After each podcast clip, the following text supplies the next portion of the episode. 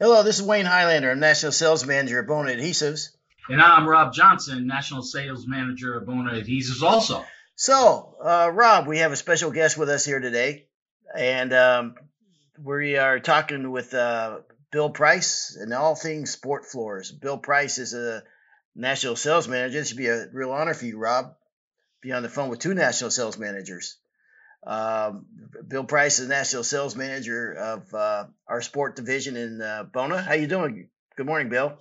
Good morning, guys. This is this is fantastic. Thank you so much for allowing me to, to be on the show with you. You know, I I feel I feel honored. I I only had to wait like 22 episodes to to get on here.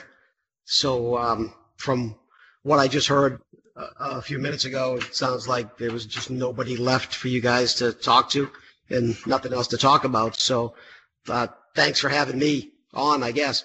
Well, it was either you or scraping corners. So you you got the nod. So you're welcome. So so Bill, before I even even met you, um, I I knew your your dad, Bill Price, and I have to say, um, you know, people talk about giving back to the industry. I know your dad was a third generation contractor in Boston, and he ran Bill Price or Bill uh, was it Bill Price Hardwood Flooring? What was the name of the company? It was Price Hardwood Floors. Okay, for uh, in Boston for 33 years. Uh, he grew up in the business, right? He had uncles and, and, and what have you doing the work as well. And um, he went on to do many things in this industry. And I think if there was a, you know, when they talk about some of the great icons in this industry, I have to put your your dad in that list. Um, he genuinely was one of those guys that just wanted to help the the, the average floor guy to get better at his job, and he served a lot of roles in this industry, and he was a he was a, a mentor to me. I went to one of his uh, speeches uh, that he gave, and uh, um, man, he uh, actually had a big inf- influence on me. So, um, uh, just want to say uh, what a great guy he was. That's that's nice. Thanks, Wayne. Yeah, he was he was obviously a, a big influence on me. Um, for a number of reasons, but you know, mainly I I've been riding his coattails for 22, 23 years now. Yeah, geez, longer than that.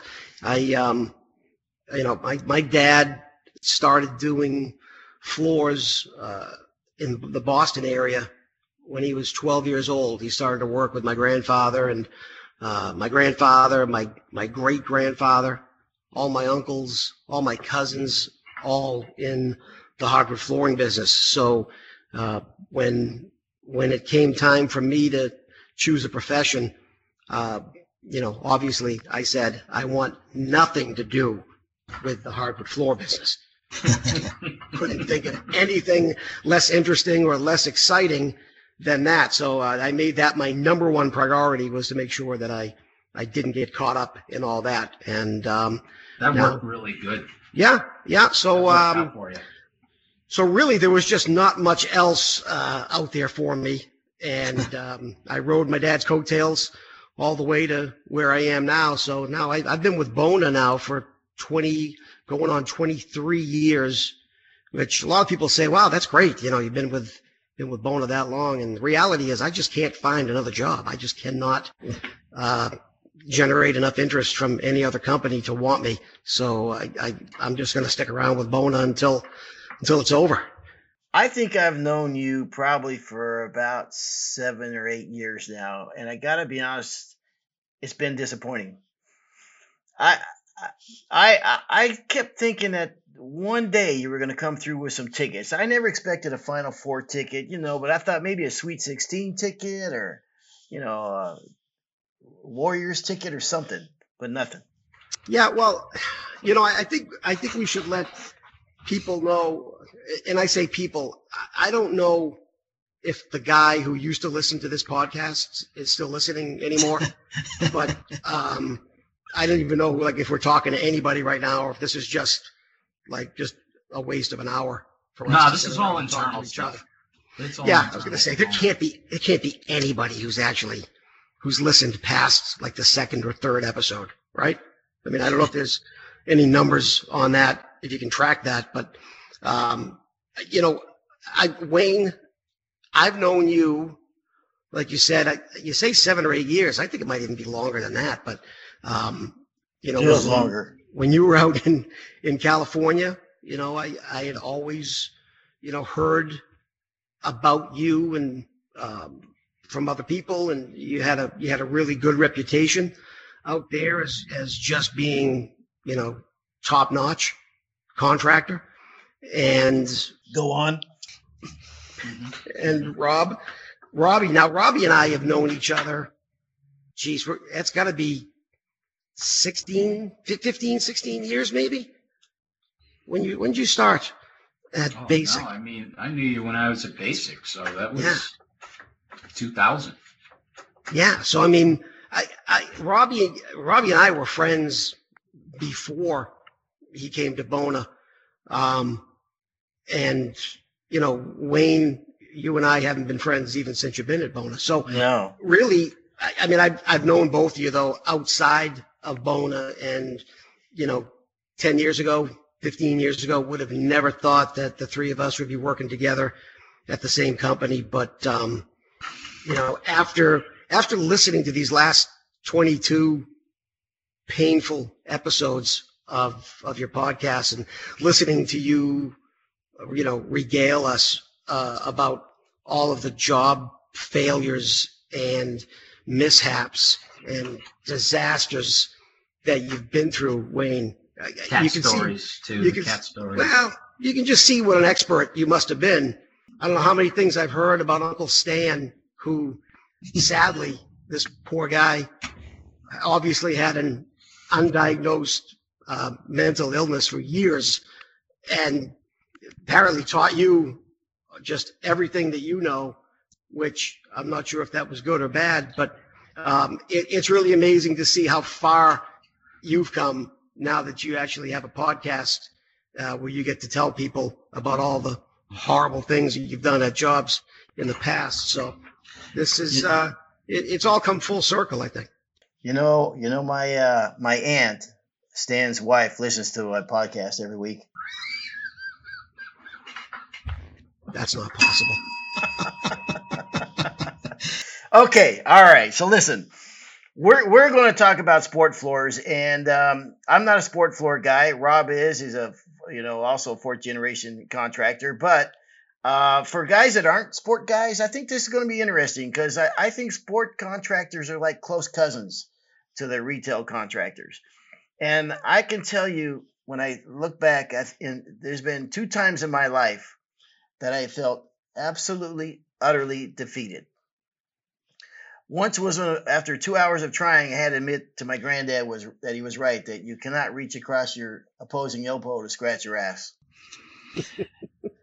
the second was when I was awarded a gym floor, three years into my into the trade, and um, I did a floor for a guy who was. Uh, uh, you know, I did his, his house, and he said, you know, by the way, I, you know, I, you know, at school, I'm the kind of the manager, of the janitors, and what have you, and uh, we got this gym floor. If you want to, if you want to bid on that, I said, sure.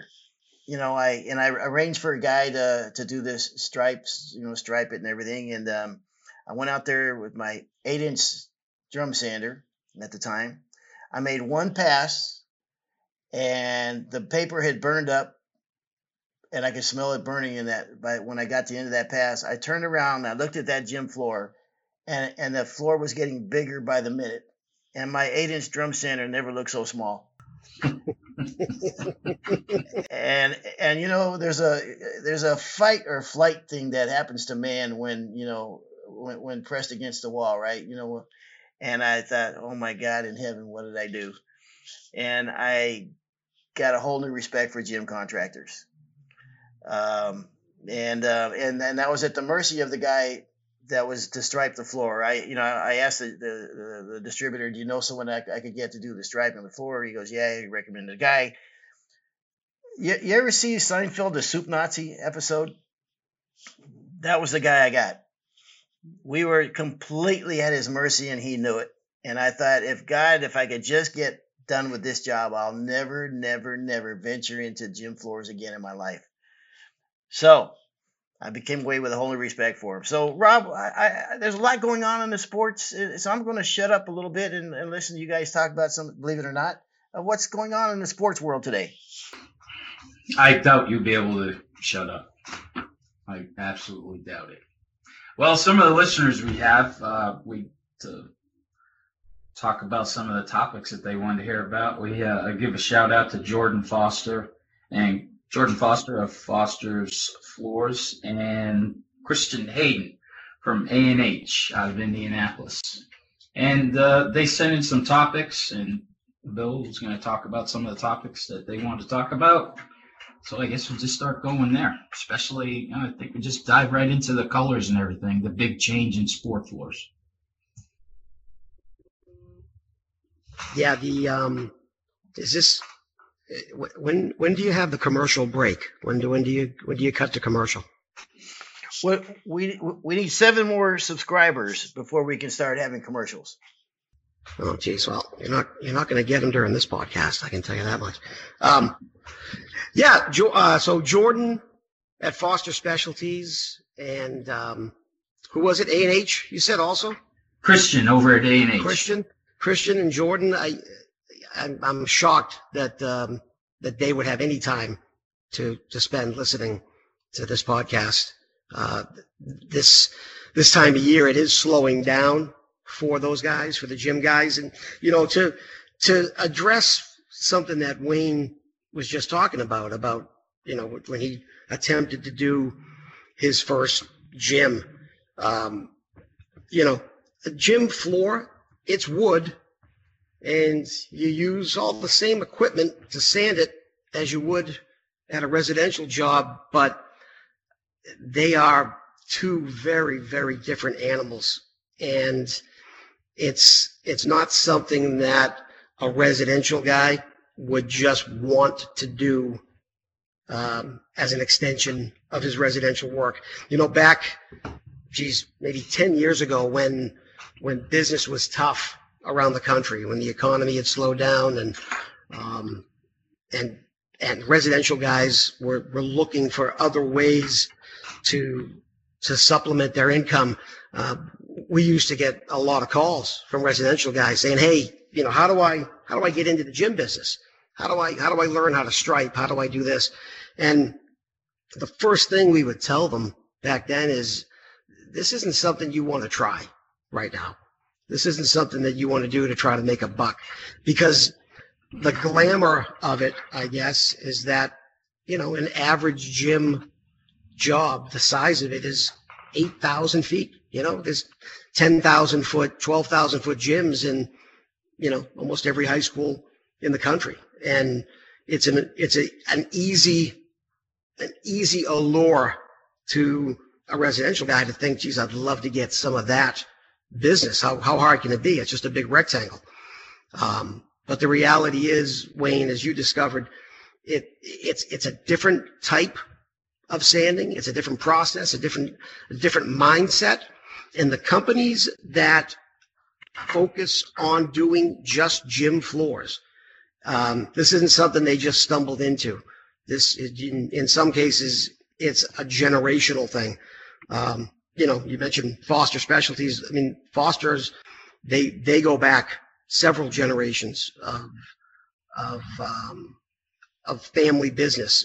A, a, majority, actually, of the sport floor contractors around the country um, are companies that have been passed down from previous generations. Uh, so again, it's not something people step into lightly. It's it's tough work in the sense that one job failure could could wipe out um, an average residential contractor. One gym job that goes south on 10,000 feet that has to get resanded, or even worse, get ripped out and replaced. Uh, that would be the end of most companies. And that's the risk that a lot of these gym contractors take on every single day. Um, but these guys are craftsmen they they're not doing someone's kitchen, they're not doing a living room, but what they are doing in in some cases is they're working on some of the most visible floors in the world. Um, you you look at any floor you see on television, NBA floors, Division One floors. Uh, the guys that are doing those floors are at the top of their craft. Uh, their sanding ability is second to none. You know, their their eye for detail obviously is up there. I mean, these these guys who do gym floors are not just running in and trying to do a quick coat and then get out of there. I mean, they are really invested and and really know what they're doing and they spent a lot of time honing that craft to get to where they are now. And not only, you know, do they do beautiful work on the job site, but uh, they they have a different mindset for business as well. It's it's a it's a much different business than dealing with residential customers, uh, dealing with some of the customers and end users that sport floor contractors deal with are extremely challenging. Um, so it it really is a, a different world from residential to sport, and and that's why it is so specialized. And and Robbie, you, I mean, you evolved into sport uh, the way a lot of the older companies did from from the bowling industry, right? Mm-hmm. Yeah. So I mean, uh, the, you know, I think one of the big things that that's always impressed me about the sport floor guys is they work on the toughest surface every single day, and they use the toughest finish to work with. They work on maple floors, which is a tough sand job. They have unbelievable lighting that they have to deal with, and everything they do is with gloss finish. So you wrap all that together, and that's a tough day, but that's what they do every single day and make it look amazing. I thought to myself for gym guys, you know, before I got around a lot of a lot of gym guys, I thought, well, you know, it's not really somebody's home after all, and and you know, uh, you know, how picky do they need to be because you know it's just one big uh, square room, and you know, the expectations may not be as high and that type of stuff. And and I, I after being around gym guys, I realized, man, these guys, it's like any level. There's there's some unbelievable craftsmen doing these floors. I mean, the, like you said, putting gloss finish on maple. Um, and I have seen them, you know, I don't know who was a dean or whoever came through and pick apart floors that have a little, you know, hair, you know, like a, a hair in a finish or, you know, uh, some bubbles in the finish or something, just like, just like a homeowner. Uh, so I was amazed at the level of craftsmanship on some of these jobs. It's not what I thought it was. You know, it, when you said uh, it wasn't somebody's home, it reminded me of a job that I had to go look at one time in a small town in Indiana. And one person after another, you know, I, I got there and I was talking to the uh, head custodian, and we're looking at this and we're looking at that, and then the principal came in, and then the athletic director came in, and then the coach came in, and one person after another, and everybody kept saying the same thing to me. You know, this is the showpiece of our town. So it wasn't somebody's um, house, but it was like he said, it was a showpiece of the town. So I was like, okay, so I, you know, now I know the the mindset here. Well, this guy starts walking across the floor towards us, and uh, he's wearing a nice suit and everything. And I just kind of look at the contractor. I was like, who the frick is this guy? This who's this mayor of the town? Well, he walks up. I get introduced to the mayor of the town, and the mayor's like, you know, I hope we can get this right, and blah blah. And I was like, and then the mayor is telling me this is the showpiece of our town. So it might not be somebody's house, but there are a lot of times where the gymnasium is the focal point of uh, a lot of communities. So for a hundred years, a gym floor was either you know natural finish, oil based, or water based. And now when I turn on the TV, guys, I see man all kinds of colors and, and different uh, graphics. And can you talk a little bit about that? The changes in the last few years uh, as far as that goes? Yeah, the changes to to floors. Um, I mean, the graphics have been just mind blowing. Some of the the things that are getting produced right now. I, I think back to when when you know when we were all in high school. The the I remember my high school. I think we had two inch lines, and at one point, I think we put the initials of the school at, at the center logo, and that was a big deal.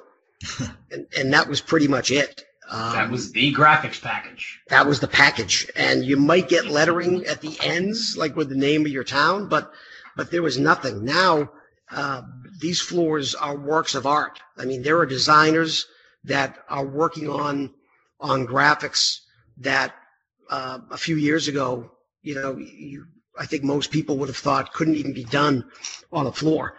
Um, and now, when you turn on the TV on any given night during basketball season, uh, some of the some of the designs are incredible and and huge.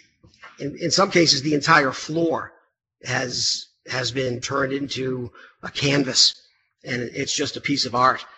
So, you know what Rob was saying about the the mayor of the town and you know the community, you know having having pride in that floor. You know, we get into a lot of these smaller towns in in the Midwest, and man, that that recreation center or community center, that's the focal point of the town, and it really is a, a source of pride. And some of these smaller floors, or what we would think are smaller floors and smaller communities, they want the same type of graphics that they're seeing on these Division One floors.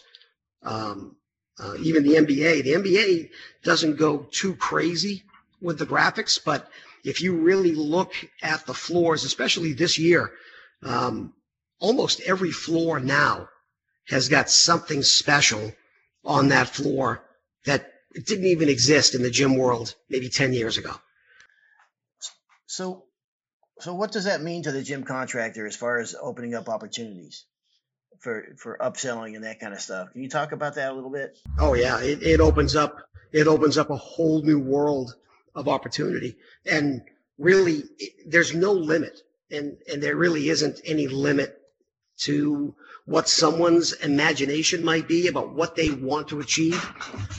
What what these designers are doing, or what a school will do, is they'll take uh, an idea to a sport floor contractor and say, "Can you do this?" And the contractors that step up and say, "We can do it," or "We'll figure out how to do it," they are the ones that are going to really benefit from this this whole um, changing of of ways in terms of of design and graphics on the floors. What what looks very difficult on a lot of these floors, in actuality, is quite easy to do.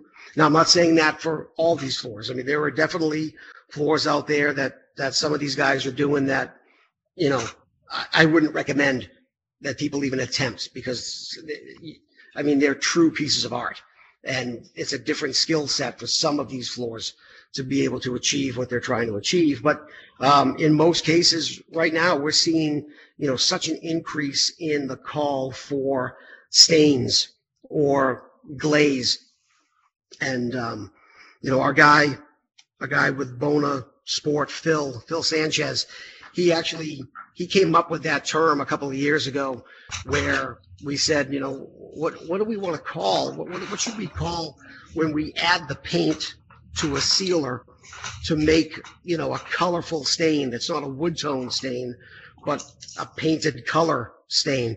And and Phil was the first person that, that I ever knew of that came up with the term glazing. He said, what, what you know, that'd be a nice glaze of color on that floor. And that, that term has actually become a standard term out there in the industry now when people are talking about going with a stained color on the floor. They, they say they want to glaze it.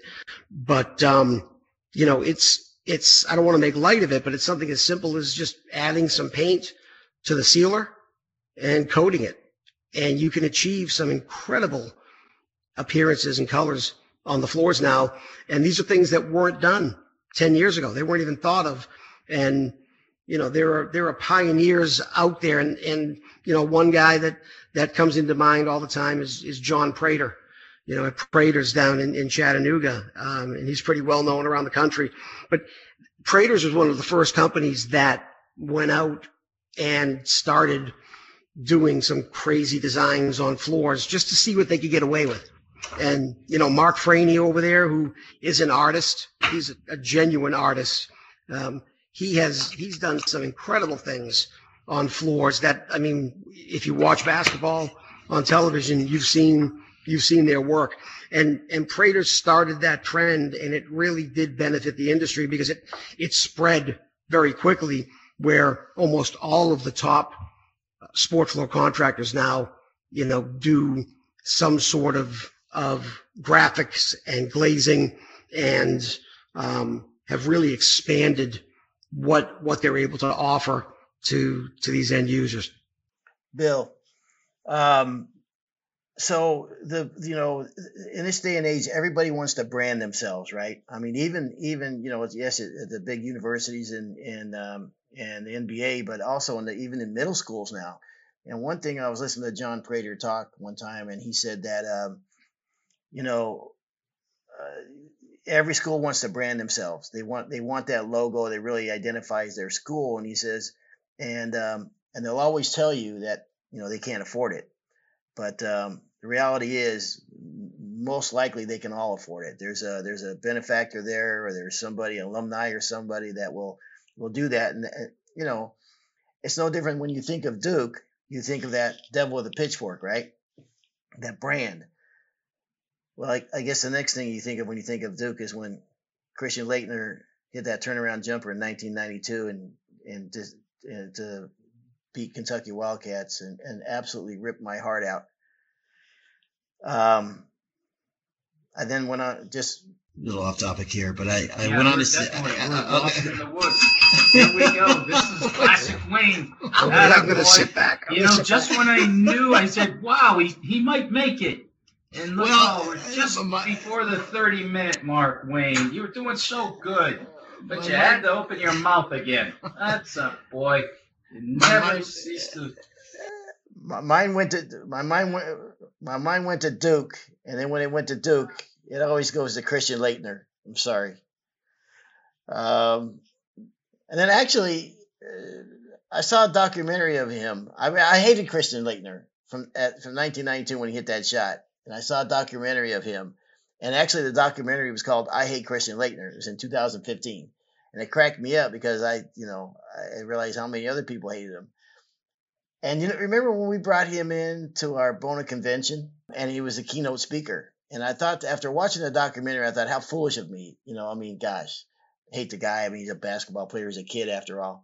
So I was excited to see him when he was our keynote speaker at the convention and I was watching him talk and about 15 minutes into it I thought to myself, you know, I still hate Christian Laettner. I hate Christian Laettner. but but the reason why I thought of that is the branding.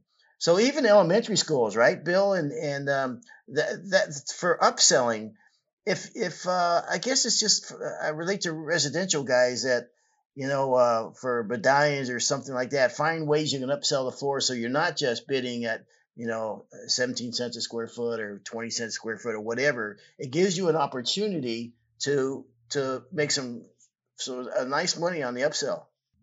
So, uh, you know, I, I know at the beginning, this is going to go off track. I, I know at the beginning, uh, when your podcasts were relatively new, um, you know, it was, it was painful, obviously, to, to listen to those.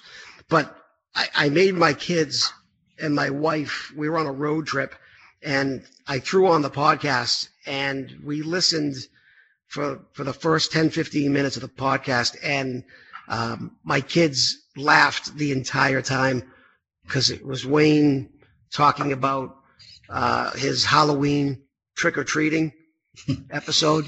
Oh my God, my kids! That has definitely been so far, I think, the favorite story that anybody's heard. Yeah. Uh, for the listeners who don't know, I used to work in the sport underbill, and then somehow I was moved to training. We don't have to get into that, but um, we, you know, we were all we talking one day at dinner, a bunch of us, and I said, "Well, I don't know what ha- you know what Price did, but he, you know, he traded me." And Bill spoke right up as soon as he could. He goes, "No, no, no, no, no, you were not traded. You were placed on waivers." and picked up that way. I was like, oh, now that was a long, sad flight home on after that one. You don't put Tom Brady on waivers, first of all. You you were the Tom Brady of the sport division, and you you know that. Uh, I love you, man. Thank You you, know very that. much for that. Robbie and I worked together. How long did we work together for? Eight years. Eight years. Yeah, we Eight we, years. we had a good time. We had a good time. Yeah, there was a lot of laughing. Didn't feel like work at all. The problem Maybe that's was why I got tra- maybe that's why I got transferred to training because it just never felt like work. no. The problem was that you you just have a way with with presenting to to contractors the, the, the way you do your training is is really second to none. And i think everybody who's seen you in a in a training knows how much you care and and how much you love this whole this whole industry. But you you genuinely uh, have just got a special gift when it comes to training and to sharing your knowledge and sharing your expertise. And it was it was a crime to to keep you in a role where you weren't able to to showcase that Wow, you're you're good. You're you're good, Bill. you're really good. He, he, he, he, he that's to be honest, he missed You his number How to let that, that quarter. Because I know you're just getting into the corporate stuff. That's how you let somebody. That's that's that's really good. Bill, that was beautiful. Thank you. No, very, no, very but you much, were man. you were in you were in a role that I mean that'd be like Tom Brady being you know being a, Being a defensive lineman. I mean that's you- yeah, I had to I had to pull a Belichick there and, and say no this is this is where I think I think Tom should be or in this case Robbie. So Wayne, you know for you um, likewise you know you you had a you had a territory that you you handled and um, I guess this they they just didn't know what to do with you, so then they uh, figured that the adhesives might be a good place to put you for a while. I guess. Hide him over there. I guess that's how it happened. I'm not even sure how or when. I didn't even hear that uh, until the podcast when you mentioned it that you were doing something with adhesives. I, I don't think many of us knew. Thanks. I was going to say something there, but uh, Rob, when the two national sales managers are talking, can you can you just dial it down a little bit? I'll. Uh, I'm sorry, but I'll put it. I'll put it on mute when you two are. Appreciate that. Okay, so Bill, uh, um, back back to sports floors. The life of a gym contractor when the season's getting ready to gear up, and the pressure that's on the gym contractor, and the and uh, you know how intense that that season is, and and, and after all, how long is that season, and, and what is a what do they do during the off season? Is recoats in the in the game plan, or, or talk to me about that a little bit. I don't know that I don't know that world like like I know the the residential world, so I'm I'm curious about that. Yeah, the you know in in the past there used to be almost a a set defined sport floor season. I mean, it, it typically was you know May through September. Uh, once once schools started to let out and you know the gyms were available, the guys the guys went to work and and those guys would kill it for you know four months, five months. They they would not have time for anything. It was it was just go go go, getting as many of the gyms done as they could. Um, in the last you know five to ten years, we've seen that season slowly expand. And I think if you ask most of the sport contractors today what their season is, uh, a lot of them will tell you it's almost year round. The the days of just having the summer wide open on a gym floor uh, are gone. Almost every school, every community center, every facility with a gym floor, uh, those floors get used almost every day, every night. In the summer times, those gyms are getting rented out. Uh, communities are using it, you know, as a as a profit base where they can they can rent out the gym and make some extra money for the town or for the school system. So the summertime is is no longer the set season where gym floors are available. Now it's it's pretty much whenever a gym floor can get done, then they're going to try to squeeze it in. So contractors are doing it. I mean, I mean, yes, probably 75% of the gyms are still done May to September. But now, I mean, we're seeing gyms. I know, I know contractors that still have three, four installs to do here within the last six weeks of the year, which, you know, 10, 15 years ago, that was unheard of. So Hmm.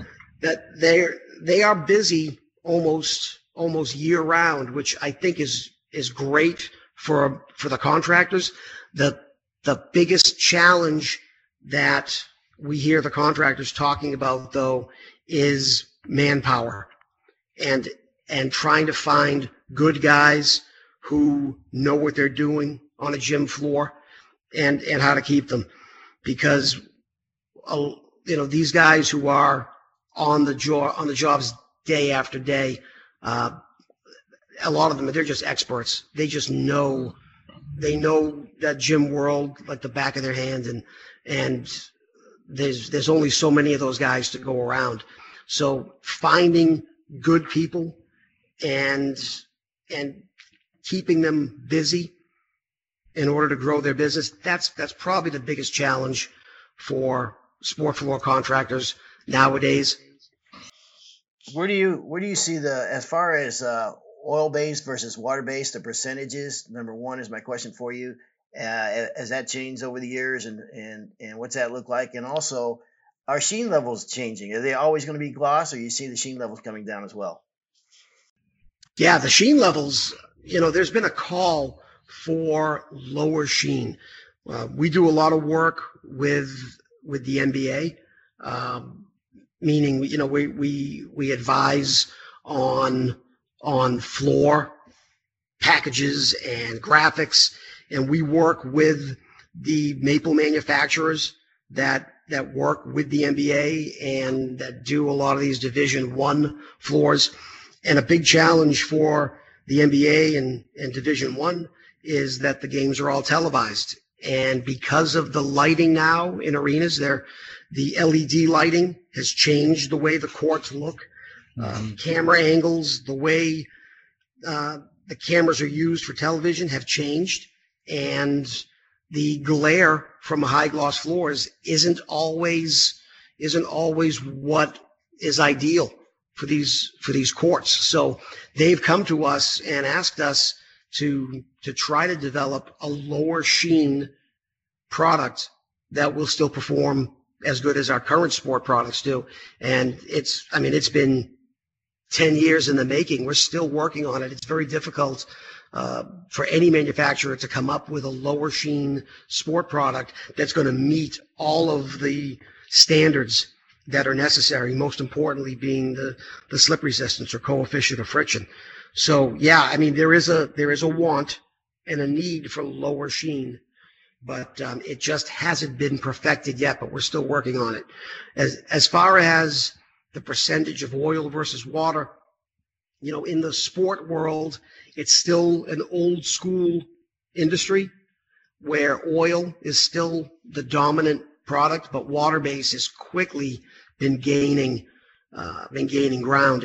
You know, over the last uh, probably five or six years, we would say it, it had been 75% oil, 25% water going on these floors. But now, as the VOC laws have been changing and evolving, you know, in different areas of the country, we're definitely seeing a rise in the use of water base as the younger generation of sport contractors uh, gets involved. The the water based number is picking up. Uh, I think a lot of the the younger guys in the business, maybe you know the second or third generation guys, are seeing the benefits of the water, not only for you know how it looks on the floor and how it applies, but you know for their own health, uh, for doing it every single day. Um, they they just don't want to abuse their bodies the way you know in the past. You know, for for us when we were kids, and you know our dads when when they were on the floors, it was unheard of that somebody would wear you know a a, a mask or unheard of to wear knee pads. You know, my, my dad used to tell stories that if he ever put on a pair of knee pads, he would just get he would just get assaulted by everybody on that job site, teasing him. Um, you know, never mind wearing a respirator. That I mean, that was for that wasn't for, for floor guys. It was a different mentality then, as we all know. And my, my dad paid the price of that because, um, you know, he, he ultimately, he, he passed away about five years ago now, but he had every single malady that you can imagine that a floor guy could have.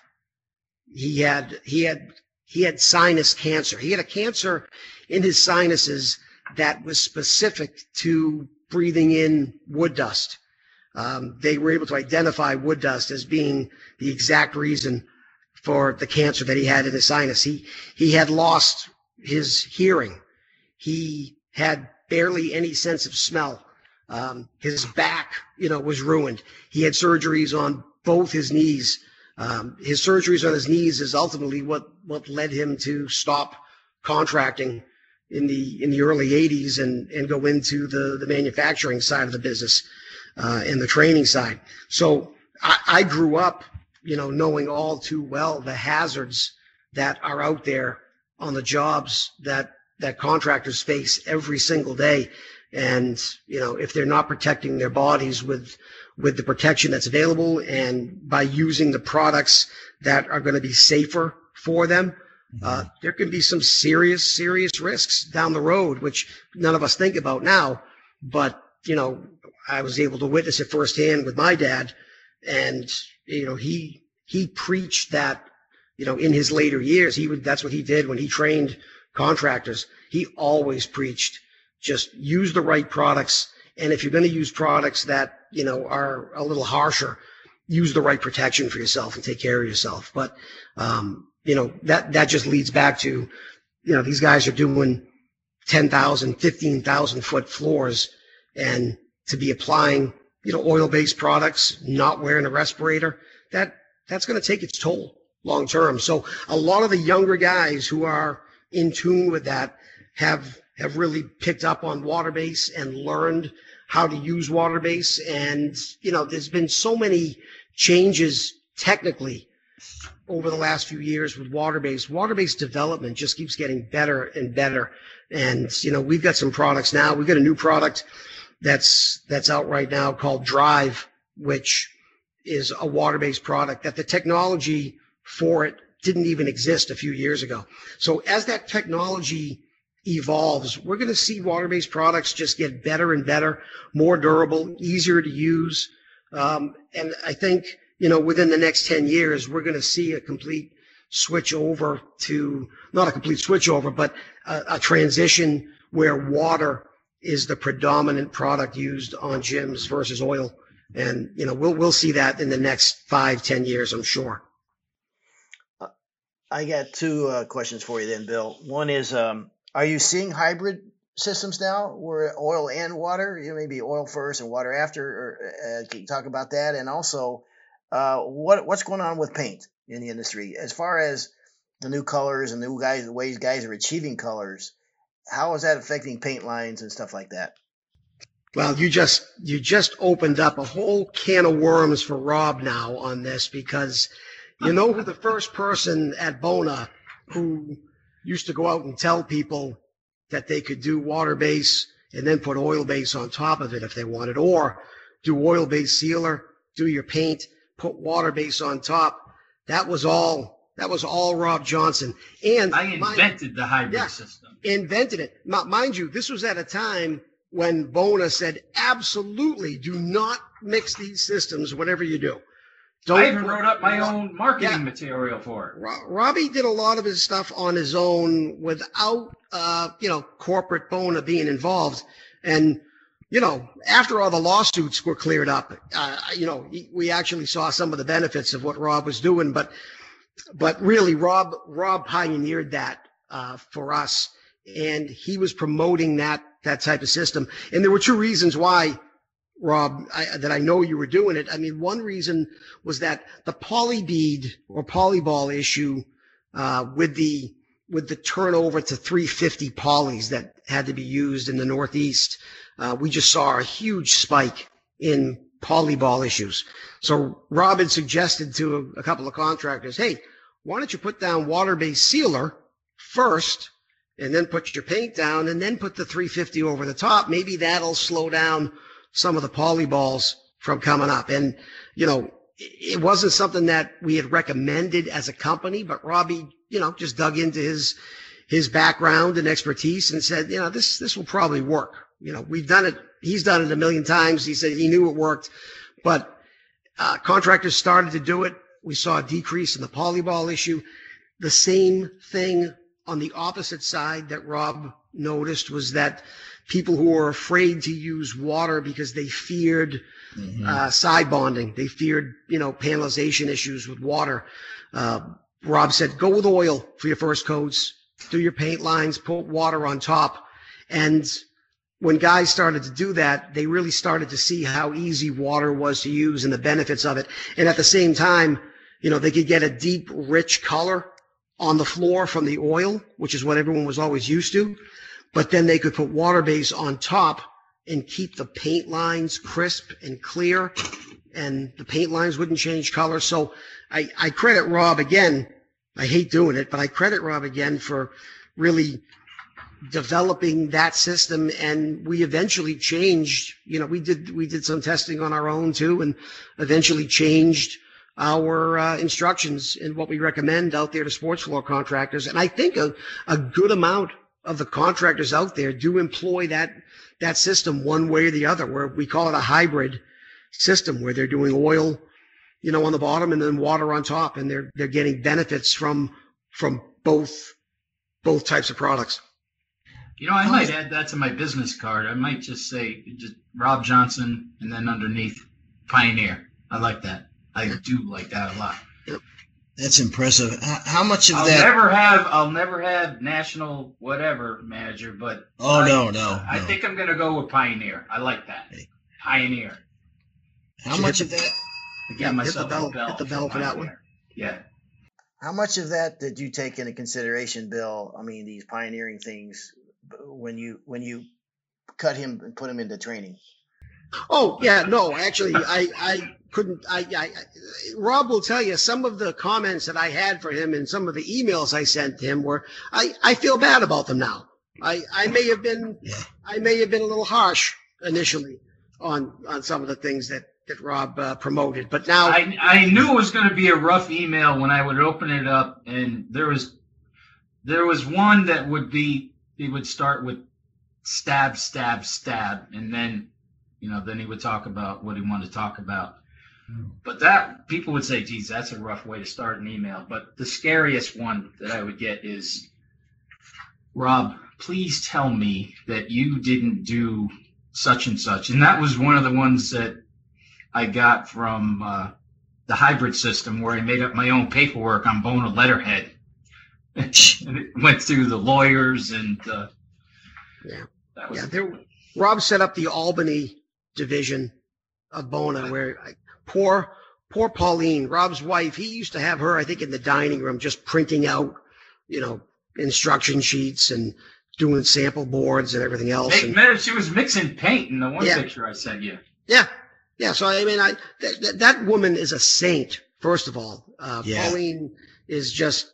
I, I don't know how Rob. I don't know how Rob has done it uh, to keep her around, but uh, she's she's definitely a special person. But also, human resources also suggested that I stop sending emails to Rob that were harsh in nature, and they suggested that I not speak to him, you know, in a negative way. Those, So- those, those terms. It, yeah, I took a while to to overcome it, but I feel good about it now. I, I feel like I've made a lot of progress, and Hey, Bill, let's talk a little bit about the the Bona relationship with the NBA.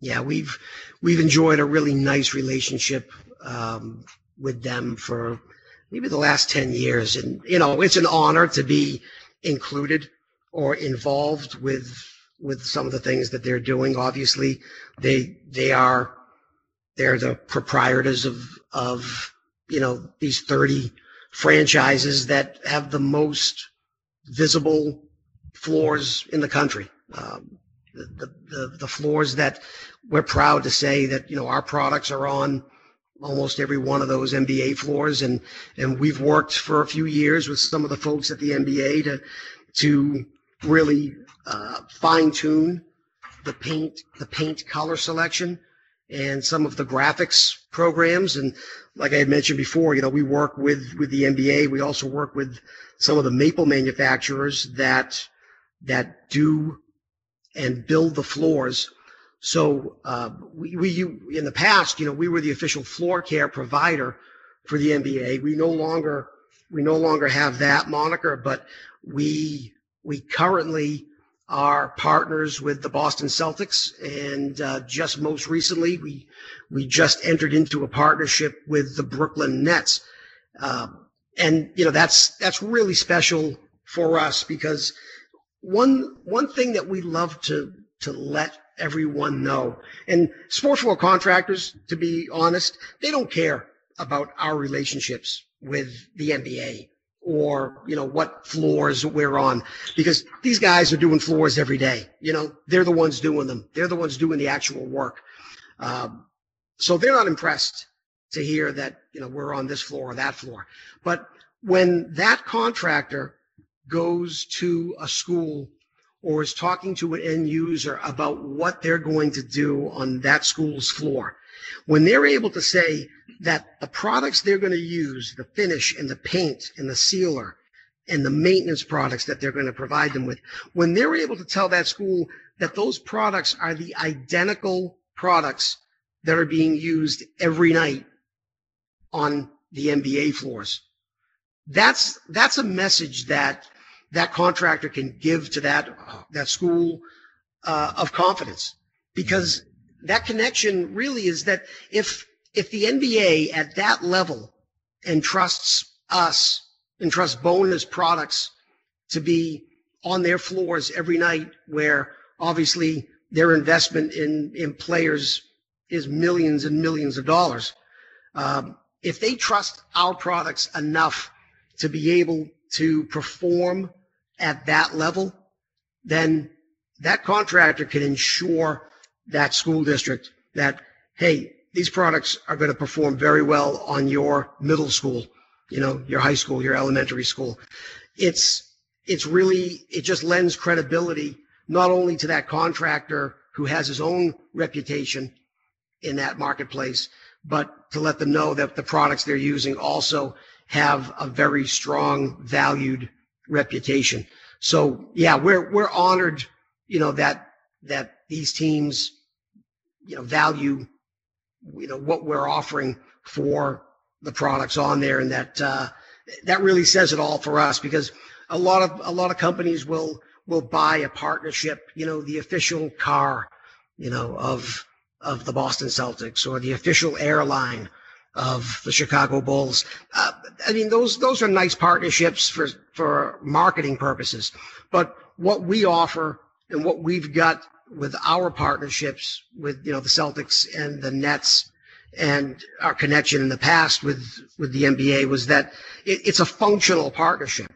Not only are we are we saying that we're a partner with you know the Celtics and the Nets, but we're also saying they're actually using our products on a on a day to day basis um, in order to help them be more successful uh, as as a franchise. So it, it's something we're proud of and something that we hope that the sports floor contractors that uh, use the Bona products uh, can also be proud of. And hopefully they're sharing that message with their end users. And it's, it's just a way that we're hoping to bring a little more value to, to our customers out there. You know, I remember I was, uh, had a meeting with an athletic director and a contractor up in Syracuse. And, um, you know, we're making the pitch and showing him this and that. And he goes, you know, I'd really like to get out and see where this product is. I want to take a look at it. And I go, well, yeah, let me bring you to Boston Garden. We'll show you the Celtics floor. And uh, he kind of went silent for a little bit, and he goes, "Well, okay, I think that's good enough for me." And that was it. I mean, it made the job pretty easy when that's who we were recommending. Well, Robbie, you used to say it. You used to say that every single night of basketball season, there's somebody winning on a Bona floor. On a Bona floor.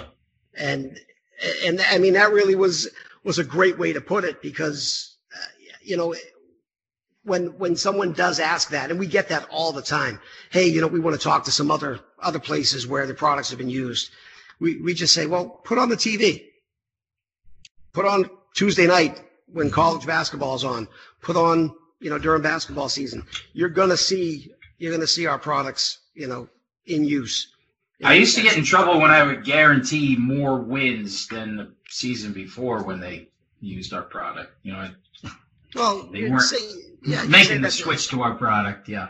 You can't say that to every team though, because that someone's going to lose there. Yeah, I was getting cocky there for a while. How many wins you have last year? Oh, we had you know 16 wins. Well, you, know, you want 25? You talk to me.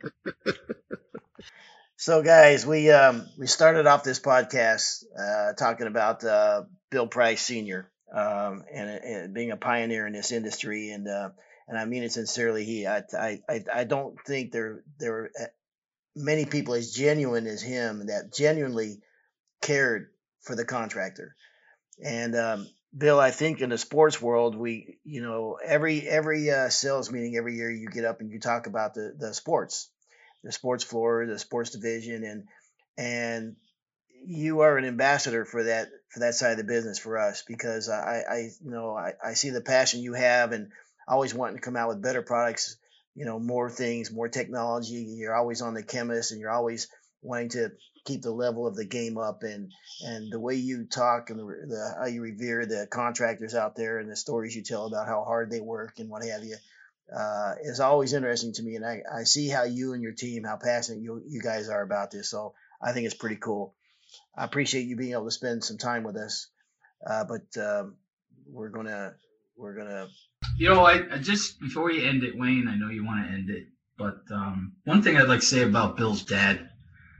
Bill's dad was one of the kind of guys when you met him and talked to him for five minutes, it felt like you have known him for years. He just made you feel so comfortable, so genuine, and, and just a pleasant person to be around and talk to. But that's what amazed me was whoever met him in five minutes, you felt like you knew the guy all his life, all your life. Yeah. That's that's nice, guys. Thank you. He he cared more about the industry and about sharing everything that he had learned over the years. He wanted everyone to have that that information and that knowledge.